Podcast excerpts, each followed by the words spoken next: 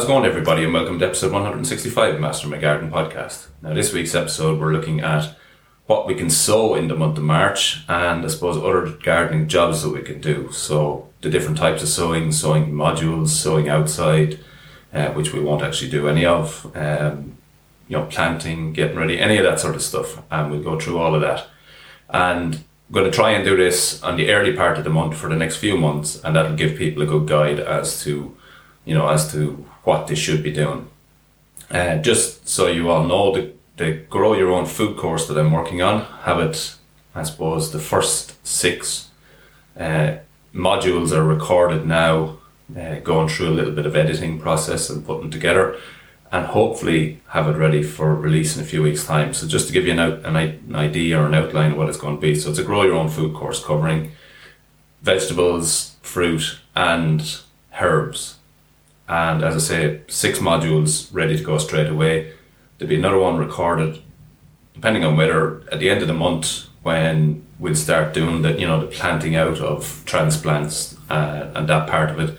Then there'll be another one after that, which will be kind of your harvest and you know follow on plantings that'll give you cropping through the end of the year, and then another one for uh, toward later on the year for I suppose ensuring you have food right through the winter period because again we don't want to get our beds set up in the springtime which is what a lot of us do get our beds spread set up fill them with, with vegetables then harvest them and then that's it until next year. So we want to get a bit of longevity out of this and that's what the course will teach you. There'll be other modules then added afterwards but initially it's going to take you through a full year period and as I said it's nearly ready to go.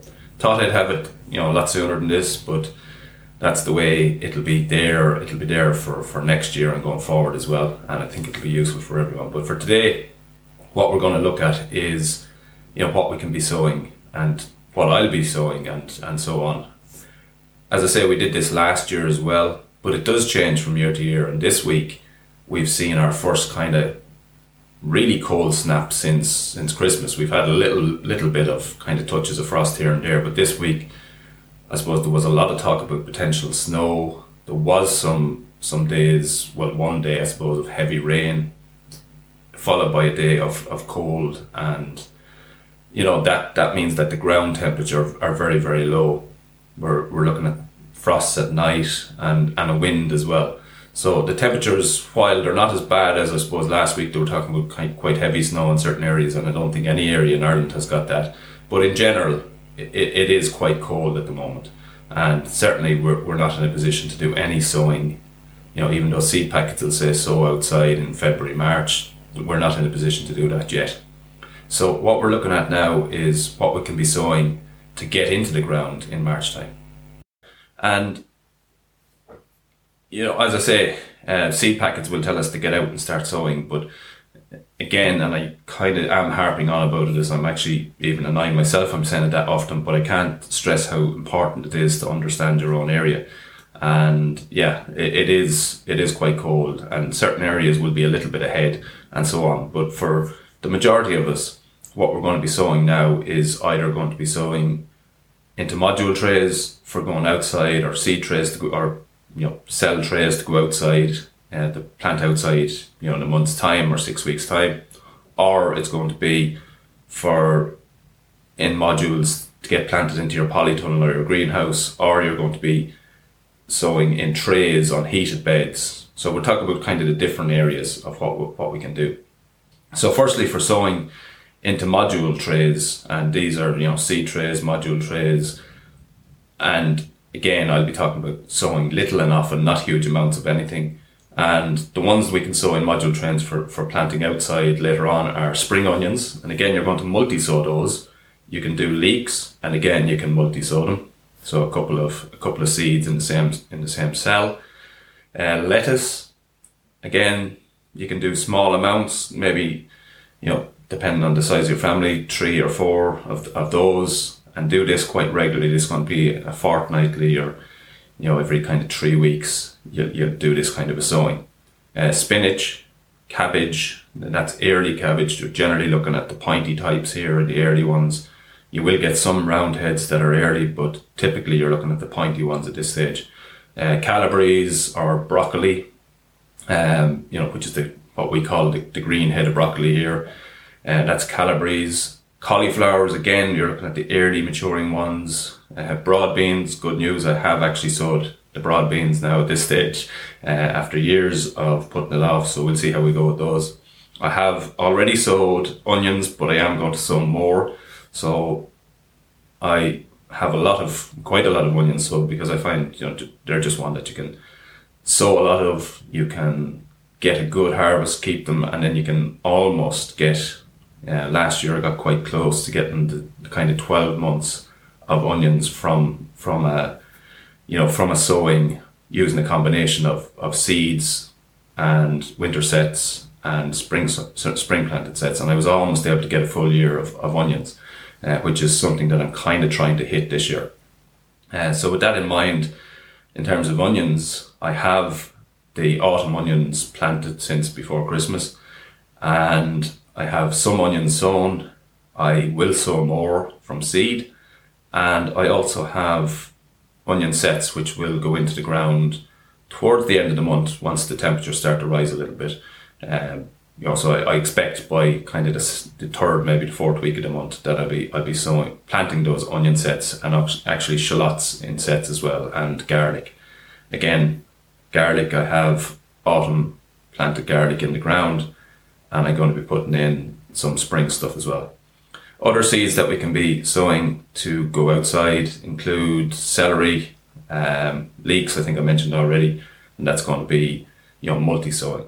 So they're all ones that we sow little little amounts of and get them ready to, to go out into our beds in a month or six weeks time, depending on the weather.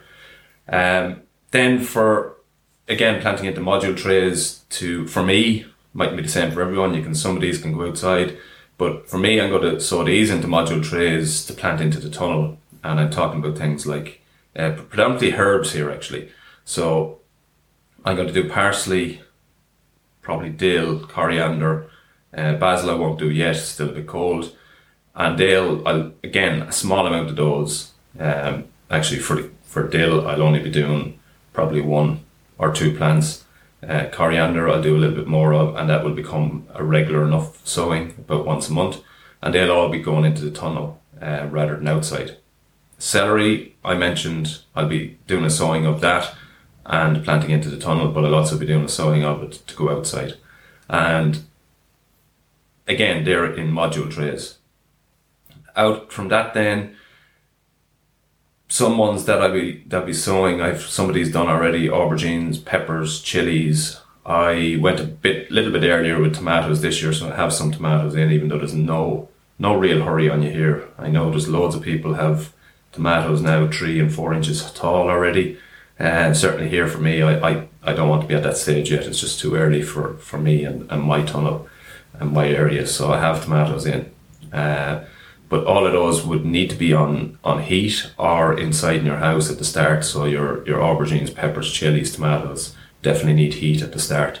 Um, so if you're in a polytunnel or a greenhouse, or if you're inside, just make sure that they're they're quite warm because they do need a good bit of, of temperature, uh, heat to get them germinated initially.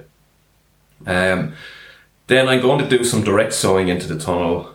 Um, I have some already done although I don't think there's going to much happen with that because it is cold snap now. As I mentioned several times, the sides of my tunnel are open with, with uh, net sides, so it's quite cold in there. Uh, but I will direct sow beetroot, turnips, uh, as in white turnips, really small amounts of these now.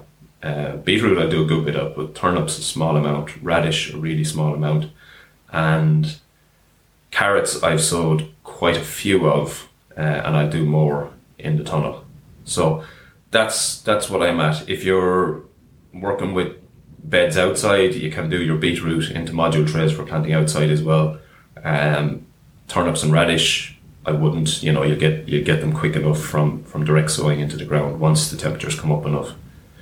Um, what else will I be doing this month in terms of planting and sowing? I suppose uh, flowers. I'll do a lot of sowing of flowers. Again, I won't do it. Well, I'll do it probably in a week's time or once this again once this cold snap has passed and it'll be a lot of the flowers that I'll be using through the veg beds around the tunnel around the entrance to the tunnel uh, as you enter the tunnel, all of that. So again, what I'm looking to do is increase the the flowers all around the tunnel, all around my food growing areas, and that's going to attract in the beneficial insects, the ladybirds, hoverflies, uh, wasps later on in the year, and they're all going to help with the well, with a few things, with pollination, with the I suppose the clearing off of, of green fly when they arrive at some point during the year, and they're obviously going to look good as well. We'll have some good flowers from those and you know quite a lot of things that you can sow and there's there's more that I'll be doing later but for now it'll be calendulas, cosmos, cornflower,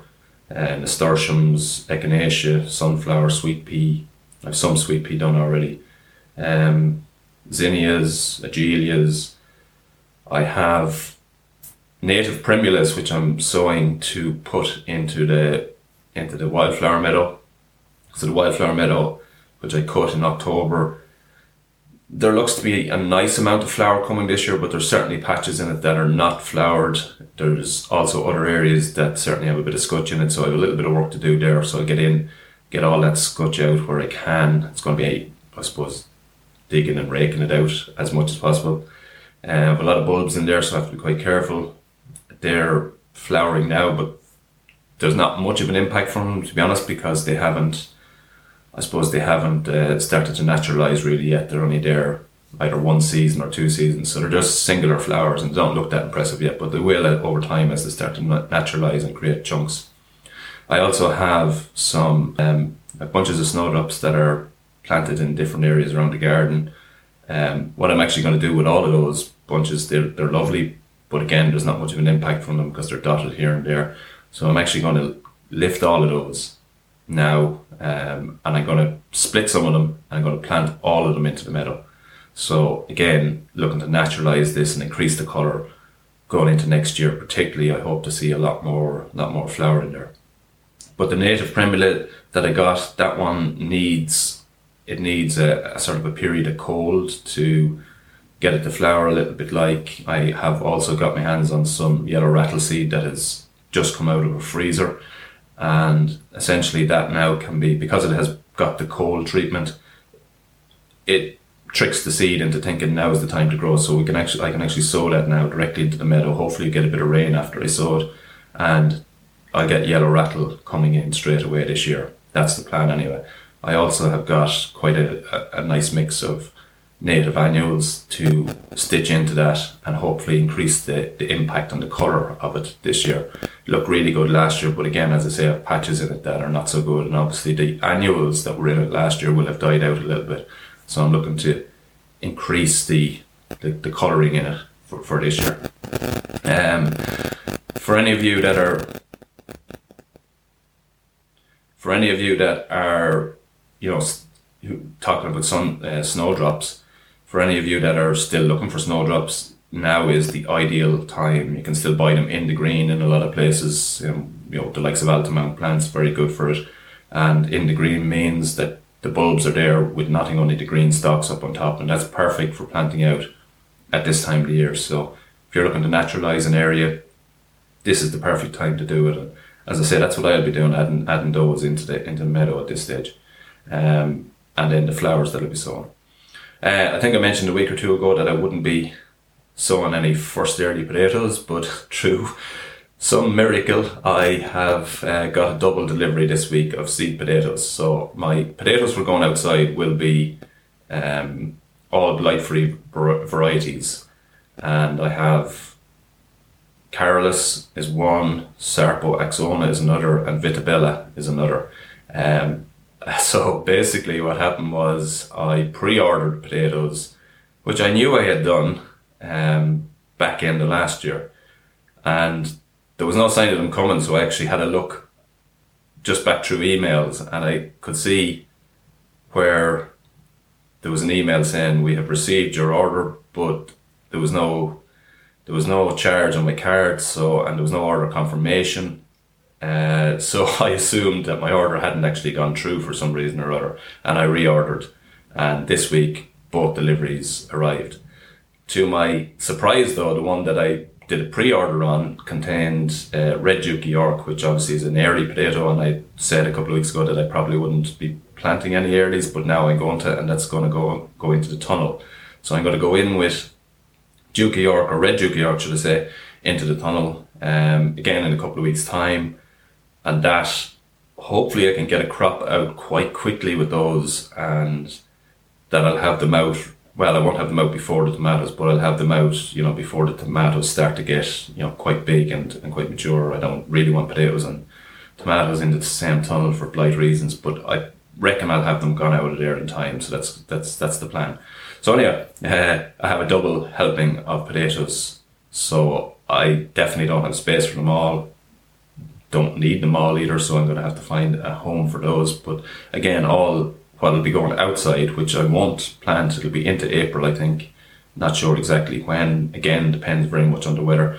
But April time, main crop potatoes, all all going to be blight free varieties, and they'll be going out, uh, as I say, April time. And for now, it's going to be Red Duke of York into into the into the tunnel. Um, I suppose other jobs for me still to do. I have a couple of borders to clean up. I have um, that's kind of not urgent, but needs to be done. I suppose they, they look dreadful at the moment, and they do need to be cleaned up and, and, and get ready for the, for the season ahead. The meadow, as I say, needs needs a bit of attention, bit of sowing going on there, uh, and then there's some other beds that still need a bit of work and a bit of a bit of a revamp. But in general, on the food growing side, I'm, I'm right on top of t- things. I've all the no dig beds done. Um, again, that's covered quite comprehensively in the in the course. Food uh, fruit crops are in. There are a lot of new fruit gone in. Raspberries, autumn fruit, and summer fruiting. Um, apples, pears, plums, and so yeah, lots lots done. Kind of little bit in some in some areas well ahead of myself this year, which is good. Tunnel is in good shape. It's clean. It's tidy. It's ready for it's ready for uh, action, and lots of crops still coming out of it actually. So loads of spinach in there, spring onions, lettuce, um, two different types or three different types of lettuce actually. Um, so I've Analea butterhead. Again, hasn't at all been affected by the, the weather, which I'm or the cold, which I'm very surprised at. But it's still giving beautiful lettuce every day. Um, the green oak leaf lettuce, red oak leaf lettuce. There's um, broccoli, which very interestingly is I'm getting little little sprouts off those, and the actual plant that I'm taking the sprouts off at the moment. Now I'm not talking about a lot or a big harvest, but enough for what we need. Uh, once or twice a week, there's three plants that have been in the tunnel now for heading for three years. All I do is keep them watered feed them occasionally, and it, it just keeps sprouting. And because it, because I'm taking the, the the sprouts all the time, it's not getting a chance to go to seed. It's trying to go to seed all the time, and I think this year it'll probably just get too woody and just will eventually uh, go to seed. But it hasn't at all yet, um, because I just keep harvesting the really small, you know, sprouts off it all the time, and they're, they're delicious. They're tasty, and so that's that's a way of doing it as well. I have a bit of kale in the tunnel. Um, there is herbs obviously in there, and so there's lots still there, and it's still giving, you know, giving all through the winter. So cabbage outside, um, last of the leeks just finished up, finished the last of our onions as well. So yeah, getting to the stage where you know you're you're getting something all year round, and that's that's what we're aiming for. So there are the jobs on the on the food and garden side. The lawn, I suppose anyone that has lawns have got quite mossy over the over the winter. So if you can give them a scarify, you know you can treat them with um, you know bacteria products then to to take out the moss. The only thing though you don't want to start with if you've really high percentage of moss, you probably need to scarify it first and then use the the fertilizer um, with the bacteria in it that will.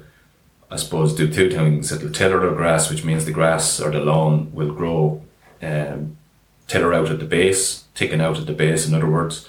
Um, because what you don't want to do is you don't want to take out that moss and then just have this space there because all that's going to happen is the moss will reoccupy it as quick as you as you as you take it out. So basically, what you need to do is get out your moss, but then you need to make sure that the lawn recovers and grows, tillers out, covers in that space, so there is no space for the moss to come back initially. Anyway, it will eventually come back, just given given the climate and so on. So get at that. But if you have a high level of moss, as in 30% plus moss, which a lot of lawns in Ireland do, then initially you do need to scarify or get some of that out of there before you can go in with your kind of bacteria treatment.